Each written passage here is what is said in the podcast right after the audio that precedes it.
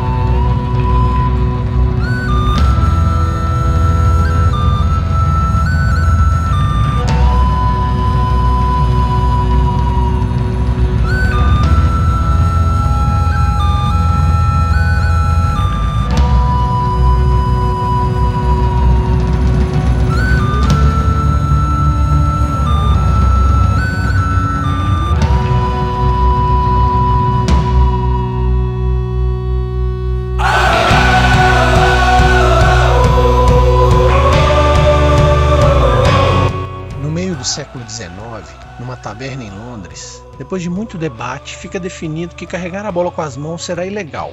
E assim, o futebol e o rugby tomam caminhos separados. Estranhamente, a disputa não era quanto ao uso das mãos, mas sobre se chutar o oponente na canela deveria ser permitido ou não. Nessa época ainda existia a regra 6, aquela que não permitia passes para frente, só para trás e para os lados. Os times eram formados pelas fábricas espalhadas pelas diversas cidades do país. Os jogadores desses times eram os próprios funcionários dessas fábricas, que disputavam jogos no dia em que tinham folgas. É nesse período que começam a surgir as grandes rivalidades entre os diferentes times das cidades da Grã-Bretanha. Manchester City, United, Glasgow Celtic e Rangers, o Arsenal, Chelsea, Crystal Palace em Londres, percebe-se que começa nesse momento a identificação por parte da população pelos clubes de futebol, seja por razões comunitárias, culturais e até mesmo religiosas. Tal massificação do futebol fez com que o historiador inglês Eric Hobsbawm chamasse o jogo de futebol como a religião leiga da classe operária. Antes de chegar ao Brasil, o futebol dos ingleses já tinha campeonato de pontos corridos, porque foi a forma encontrada de manter os clubes ocupados o ano todo e os jogadores já eram remunerados. Mas no Brasil, quando o futebol chega em 1895, tem pouca semelhança social com esse praticado lá. Se lá, essa altura, já era um esporte popular e profissional, aqui ainda era um hobby praticado pela elite branca, até porque os primeiros jogadores eram estrangeiros que migraram para o Brasil. Para ter uma noção de tempo, as primeiras ligas no Brasil só foram fundadas no início do século XX. Por exemplo, a Liga de São Paulo foi criada em 1902, a da Bahia em 1905, a do Rio em 1906, a da Paraíba em 1908. A nossa mineira só surgiria em 1915. E nesse início do esporte aqui, os negros não jogavam bola. Claro, é, era uma brincadeira exclusivamente branca, mas que foi se popularizando entre as demais camadas. Só que aceitar o negro ainda era tabu. Até porque estamos falando de um Brasil com a escravatura recém-abolida e os negros não eram vistos como cidadãos propriamente. Né? Mesmo a miscigenação era entendida como algo terrível. Poucos clubes tinham atletas negros e por isso eram mal vistos. Por exemplo, Ponte Preta, Bangu. Aliás, o Bangu tem uma história bizarra, olha só. Ele era um time fundado por ingleses, mas formado em grande parte pelos operários da fábrica de tecidos Bangu, no subúrbio do Rio. Foi o primeiro no estado a escalar um atleta negro, Francisco Carregal, em 1905. O feito fez com que, em 1907, a Liga Metropolitana de Futebol, equivalente à atual FERJ, publicasse uma nota proibindo o registro de pessoas de cor como atletas amadores de futebol. O clube então optou por abandonar a liga e não disputar o Campeonato Carioca naquele ano. O tempo passa, a adoção do esporte vai aumentando e vai ficando cada vez mais impossível essas proibições. Entra em cena, então, um, um racismo velado, assim, estruturado. Vou ler um relato para exemplificar o que eu estou querendo dizer. Sabe o apelido de pó de arroz que o time do Fluminense tem ainda hoje?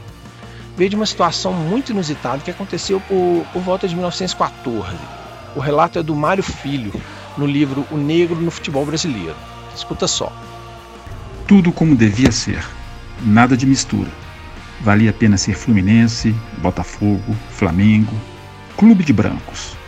O caso de Carlos Alberto, do Fluminense, tinha vindo do América. Enquanto esteve no América, jogando no segundo time, quase ninguém reparou que ele era mulato. Também Carlos Alberto, no América, não quis passar por branco. No Fluminense, foi para o primeiro time, ficou logo em exposição. Preparava-se para ele cuidadosamente, enchendo a cara de pó de arroz, ficando quase cinzento. Não podia enganar ninguém, chamava até mais atenção. Quando o Fluminense ia jogar com o América, a torcida de Campos Sales caía em cima de Carlos Alberto. Pó de arroz! Pó de arroz!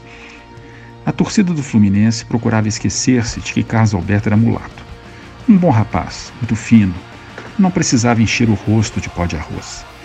Era só ele entrar em campo, da geral partiam os gritos de pó de arroz. Carlos Alberto, sem se dar por achado, como se não fosse com ele, como se fosse com o Fluminense. E o pó de arroz acabou passando dele para o Fluminense. Uma vez, Carlos Alberto não jogou. O time do Fluminense entrou em campo, os gritos de pó de arroz partiram da geral, do mesmo jeito. O Fluminense era pó de arroz, muito cheio de coisa, querendo ser mais do que os outros, mais chique, mais elegante, mais aristocrático. O pó de arroz pegou feito visgo. Quando um rubro-negro queria ofender um tricolor, vinha logo com o pó de arroz. E o tricolor ficava sem poder responder, tendo de bancar o superior, de ser pó de arroz. Pó de arroz era coisa fina, cheirosa. O Fluminense não se envergonhava de ser fino, de cheirar bem, tratando, porém, de ter mais cuidado de não botar mais um mulato no time principalmente um mulato que quisesse passar por branco.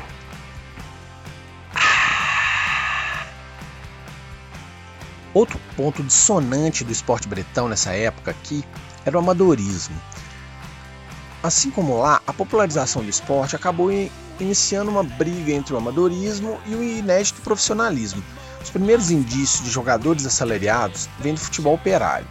Inicialmente usado como lazer e fonte de, de disciplinarização para os seus funcionários, os donos das fábricas logo perceberam que o sucesso das equipes que levavam o nome da fábrica era um ótimo meio de divulgação dos seus produtos. Os trabalhadores que se destacavam com a bola nos pés começaram então a gozar de vários benefícios, como prêmios por vitória, o famoso bicho, dispensa para treinos e trabalhos mais leves. Ocorria assim pela primeira vez a valorização do capital esportivo. Surgiu então o que foi chamado de operário jogador. De novo, vamos ver como o escritor Mário Filho, abordando o caso específico do Bangu agora, fala no livro O Negro no Futebol Brasileiro.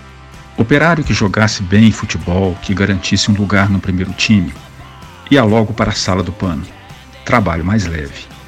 Os garotos que jogavam no largo da igreja Sabiam que, quando crescessem, se fossem bons jogadores de futebol, teriam lugares garantidos na fábrica. Depois de trabalhar muito e principalmente de jogar muito, o operário jogador ganhava o prêmio da sala do pano. E podia ser ainda melhor se continuasse a merecer a confiança da fábrica, do Bangu. Havia o escritório, o trabalho mais suave do que na sala do pano, e o ordenado maior. Esse processo de semi-amadorismo duraria até a década de 20, mais ou menos, quando o profissionalismo marrom entraria em voga. Mas isso fica para outro programa. Vamos voltar um pouquinho no tempo para falar da primeira capital planejada do Brasil e como o futebol chegou por aqui. A construção de Belo Horizonte se vincula à proclamação da República em 1889, oportunidade usada por parcelas das elites mineiras para encaminhar no processo de modernização do Estado. Elementos chaves do seu traçado incluem uma malha perpendicular de ruas, cortadas por avenidas em diagonal, quarteirões de dimensões regulares, visadas privilegiadas e uma avenida em torno do seu perímetro, Avenida 17 de Dezembro, depois chamada de Avenida do Contorno. O projeto urbanístico era pautado pela ideologia positivista republicana. Concebia a utopia de uma cidade ideal, ordenada, iluminada e saneada, como um marco de uma nova era, contrapondo-se à antiga ordem imperial enraizada nas tradições políticas e culturais de Ouro Preto. Só que BH teve um desenvolvimento mínimo até a década de 20. Em 1912, para se ter um exemplo, tinha pouco mais de 38 mil habitantes e o principal meio de transporte eram os bondes elétricos. Um aspecto interessante do projeto de Arão Reis era a largura das ruas e avenidas, pois foi proposto a implantação de um conjunto arbóreo por toda a área urbana, bem como a construção de um grande parque. O parque foi pensado como elemento estruturante do espaço urbano e também uma obra de arte, que, diante da extensão e planejamento, seria o mais importante e grandioso de quantos há na América, como diziam as revistas da época. O que eles não esperavam é que alguns dos vários gramados desse parque fossem utilizados como campos improvisados para jovens correrem atrás de uma bola, dando início à história do futebol na cidade.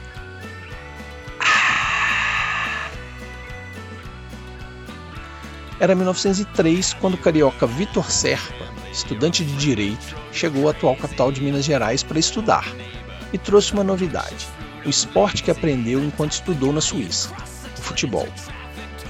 Como a novidade propiciava o divertimento, seus adeptos apropriaram-se do mais importante espaço de lazer da cidade, o Parque Municipal.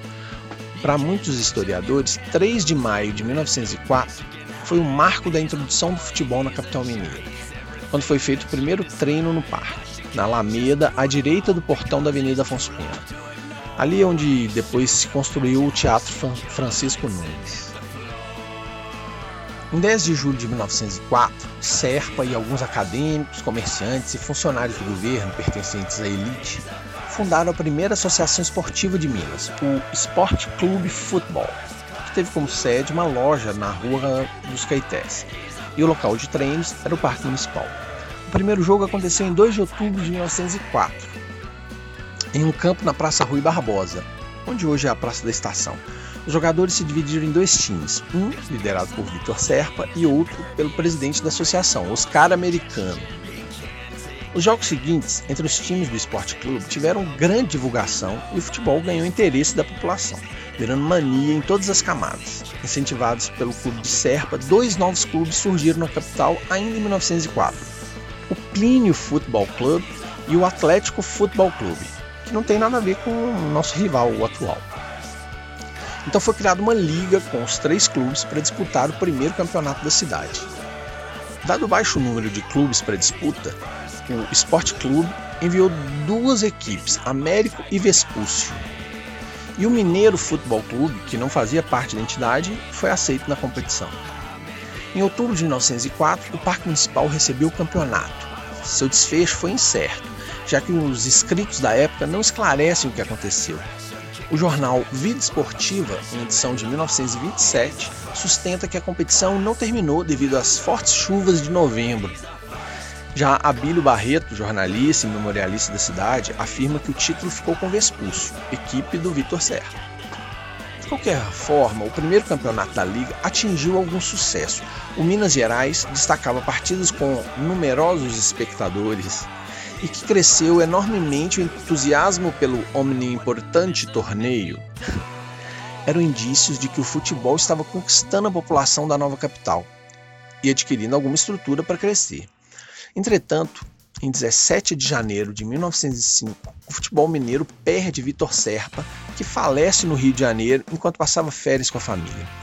Abalados com a perda e desmotivados, os times fundados com a ajuda de Serpa tentaram dar continuação ao esporte, mas nos anos seguintes o esporte perdeu a força. Em nota, o jornal Minas Gerais disse que as atividades futebolísticas se tornaram escassos no ano de 1906 e nenhuma das agremiações pioneiras teve continuidade, sendo todas extintas em 1907. O futebol só voltaria a ganhar relevância em 1908, com a fundação de dois novos clubes, o Esporte Clube Mineiro, herdando o nome do pioneiro da cidade, e o Atlético Mineiro Futebol Clube, esse sim o que depois viraria o Clube Atlético Mineiro parque municipal estava ficando pequeno para o futebol.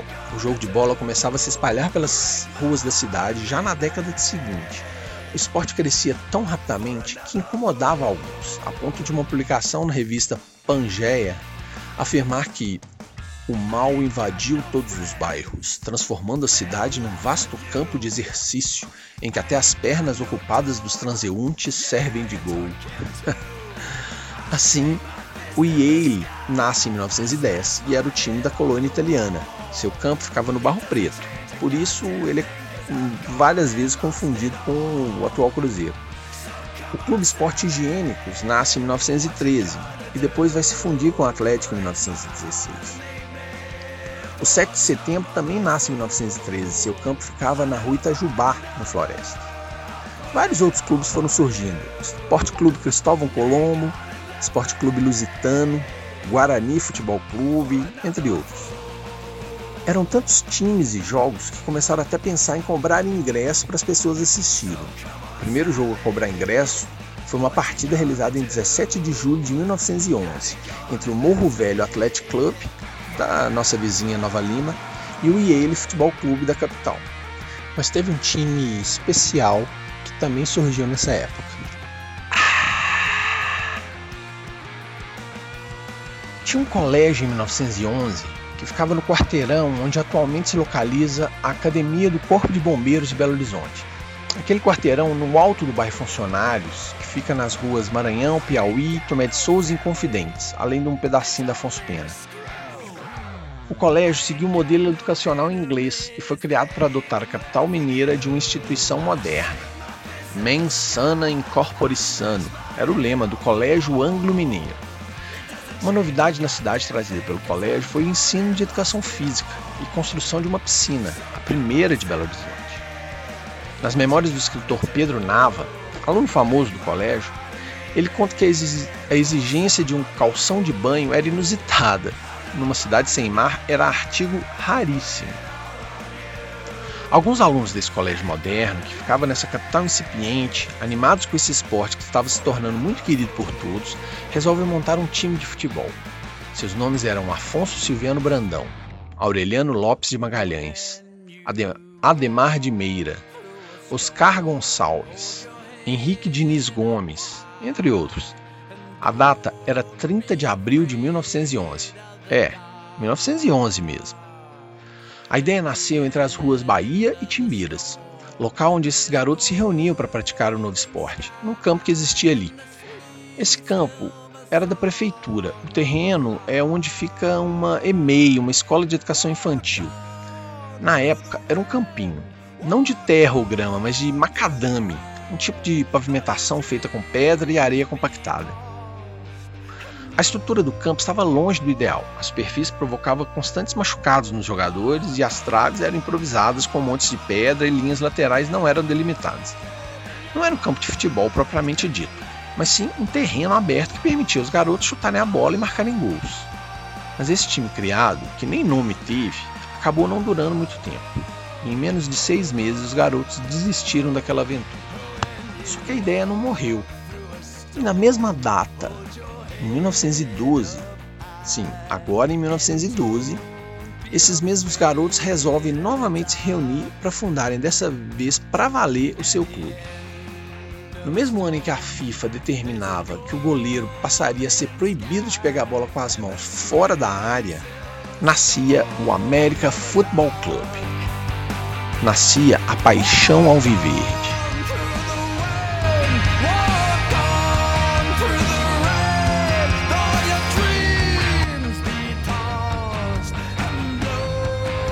Estamos em maio de 1912, na casa do Aldemar de Meira. Lá se reúnem alguns dos primeiros belo-horizontinos para tomarem uma importante decisão. Sua irmãzinha, Alda Meira, pegou um chapéu e o transformou em urna. O chapéu pertencia a Aureliano Lopes Magalhães, um garoto com seus 13, 14 anos, como os demais presentes. Alda retirou dessa urna um papel. Nele estava escrito o nome, que foi acatado por todos conforme combinado entre aqueles pequenos cavalheiros. Os nomes que foram colocados ali foram Riachuelo, talvez como referência à Batalha Naval do Riachuelo, ou simplesmente Batalha do Riachuelo, que é considerado pelos historiadores militares como uma das mais importantes batalhas da Guerra do Paraguai. Arlequim, provavelmente uma referência a esse folclore libertário que estava muito em voga no início do século XX, com a retomada da comédia dell'arte. Timbiras, talvez por ser a rua onde ficava o primeiro campo e o local onde eles decidiram criar o clube. Guarani, que significa guerreiro na língua indígena. Mas o nome sorteado pela Alda foi América, que apesar de ser igual, não veio de seu co-irmão carioca, ainda que o Afonso Silviano Brandão e outros fundadores fossem fervorosos torcedores daquele clube, que havia vindo jogar em BH algum tempo antes e dado um show de bola. Na realidade, a maioria dos jogadores possuía, possuía admiração pelos Estados Unidos da América, mais em virtude dos seus professores norte-americanos que admiravam e das histórias que contavam do que, do que pelo que aprendiam na escola. Os primeiros estatutos foram elaborados por Afonso Silviano Brandão e aprovados em Assembleia Geral, constando a proibição de ingresso no clube a maiores de 14 anos, e também as cores do clube, que seriam verde e branco, e o uniforme, camisa branca com punhos e golas verdes, e o escudo do clube à esquerda, enquanto os calções seriam brancos. Apesar dessa definição de estatuto, o primeiro uniforme acabou contando também com uma faixa diagonal verde, que ficava solta e irregular. A faixa ficava sobre o ombro direito, descendo até embaixo no braço esquerdo, e era como se os jogadores jogassem com uma faixa de campeão. Completando o uniforme, tinham meias verdes e o gorro protetor na cabeça. O primeiro time da história do América foi formado pelos seguintes jogadores: Oscar Gonçalves, Leonardo Gutierrez, Fioravante Labruna, Luiz Guimarães, Augusto Pena, Lincoln Brandão, Dario Ferraz, Afonso Silviano Brandão, Valdemar Jacob e Geraldino de Carvalho. Como eu já disse, o primeiro estatuto americano tinha restrição de idade, mas não previa nenhum tipo de restrição étnica aos seus integrantes. Por causa disso, o América ficou sendo o primeiro clube de Minas a ter o fundador de origem negra, Geraldino de Carvalho. Como já falamos no início desse programa, num tempo em que a maioria dos clubes não admitia negros no esporte e que ações para não permiti-los eram tomadas, o América simplesmente não diferenciava seus atletas e fundadores, o que por si só já é admirável. Não há registro do primeiro jogo disputado pelo América, mas constam-se partidas contra equipes juvenis do Atlético, além de outros times já extintos, como Vera Cruz, Santa Cruz e Ouro Pretano. No futuro, grande parte dos garotos da primeira equipe americana participariam do decacampeonato como jogadores do primeiro e do segundo quadro. A primeira bola foi comprada com o dinheiro da mesada dos garotos. Todos se juntaram para cotizar a Olympic, que custava 20 mil réis, a mais famosa e cara da época. O primeiro campo onde jogavam, como já falei, ficava na confluência das ruas Timbiras, Espírito Santo e Avenida Álvares Cabral. Mas em 1913, o clube mudou de local partindo para as proximidades do Córrego do Leitão, ainda na rua Timbiras, mas ali na esquina com a Bias Fortes. Na época, o espaço desterrado já havia sido utilizado por outros clubes e contava com um barranco improvisado como arquibancada. Já o campo de jogo não oferecia melhores condições, mas certamente já apresentava uma melhora em relação ao anterior. De qualquer forma, a vida do América nesse campo foi curta, já que em setembro daquele ano o time mudaria pela segunda vez existia um time chamado Minas Gerais Futebol Clube. Coincidentemente, também tinha sido fundado em 30 de abril, só que em 1911. E em 1913 ele estava ruim das pernas. O presidente de honra do Minas Gerais era o Dr. Olinto Meirelles, na época prefeito de Belo Horizonte, e antigo membro fundador do primeiro clube esportivo do estado, o Esporte Clube Minas, aquele do Vitor Serra. Ele propôs que o Minas se fundisse ao América, e assim foi feito. No entanto, o Estatuto do América não permitia o ingresso de maiores de 14 anos. Foi então necessária uma reforma do Estatuto. Só foi conseguida depois de uma calorada reunião acontecida em 26 de setembro. Os adultos foram aceitos, o clube mudou seu perfil. Com a fusão, o América ficou com o usufruto do campo do Minas, que ficava na então Avenida Paraupeba, hoje Avenida Augusto de Lima, entre as ruas Curitiba e Santa Catarina, onde hoje fica o Mercado Central mas também coube ao América aceitar os sócios do Minas e pagar as dívidas do clube. No mesmo período que o América adquiriu o patrimônio do Minas, o Atlético Mineiro, ainda em processo de formação, vivia uma profunda crise interna.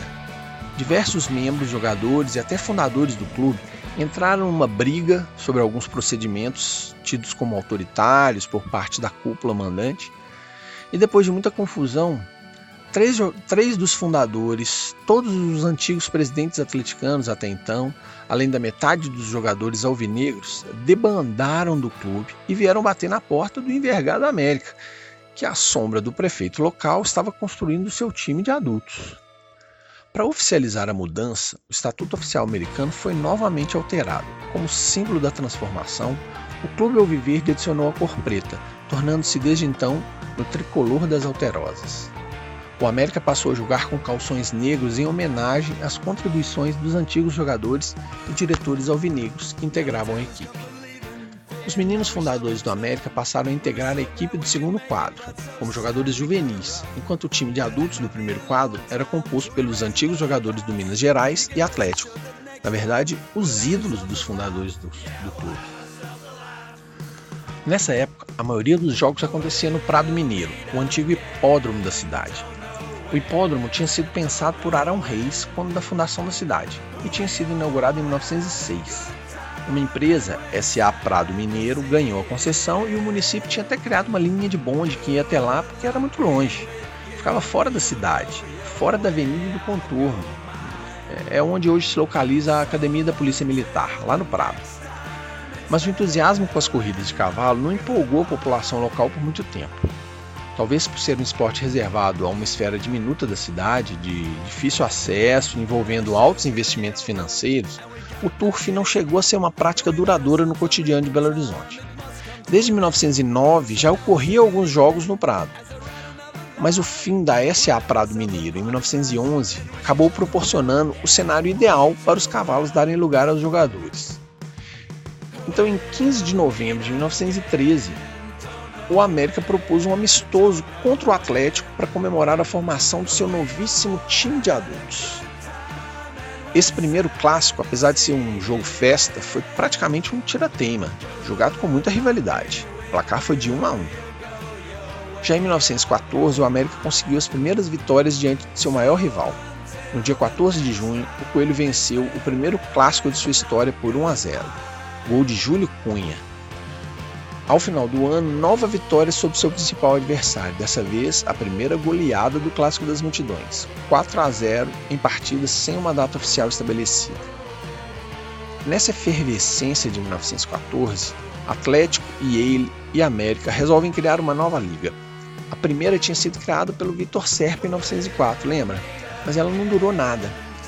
Então, nesse momento, os clubes criam a LMSA, Liga Mineira dos Esportes Atléticos, e também o primeiro campeonato da cidade, Taça Bueno Brandão, que acabou sendo vencida pelo Atlético.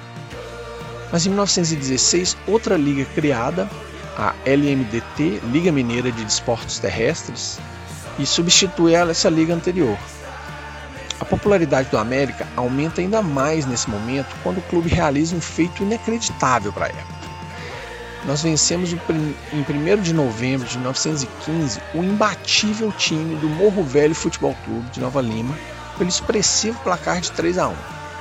Morro Velho era o time dos ingleses que trabalhavam na mina e ninguém conseguia vencê-los. Essa hegemonia já durava anos. O América venceu com Didi, Mario Pena, Luiz Guimarães, Caíncio, Otávio Pena, Henrique Diniz, Edilson Jacob, Brito, José Borges, Oscar Monte e Mimi, em jogo no Prado Mineiro também, com público estimado de 1.500 presentes. Brito fez os três gols do América e Armstrong descontou para o time dos ingleses. Essa foi a primeira vitória intermunicipal do América. As bases para o decacampeonato estavam lançadas e o América começava a assustar e crescer como clube de futebol. Mas isso é assunto para outro programa.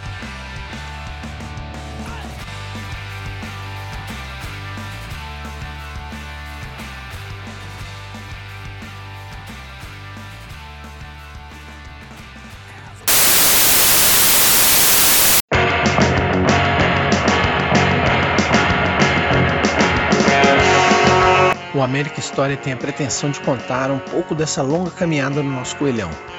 Cada episódio vai contar um ano da nossa história, exaltando suas vitórias, recordes, celebrações e homenagens, mas também com suas derrotas, seus erros, suas provações, sempre contextualizando com o que de mais relevante aconteceu nos diversos períodos da história em que ele esteve presente.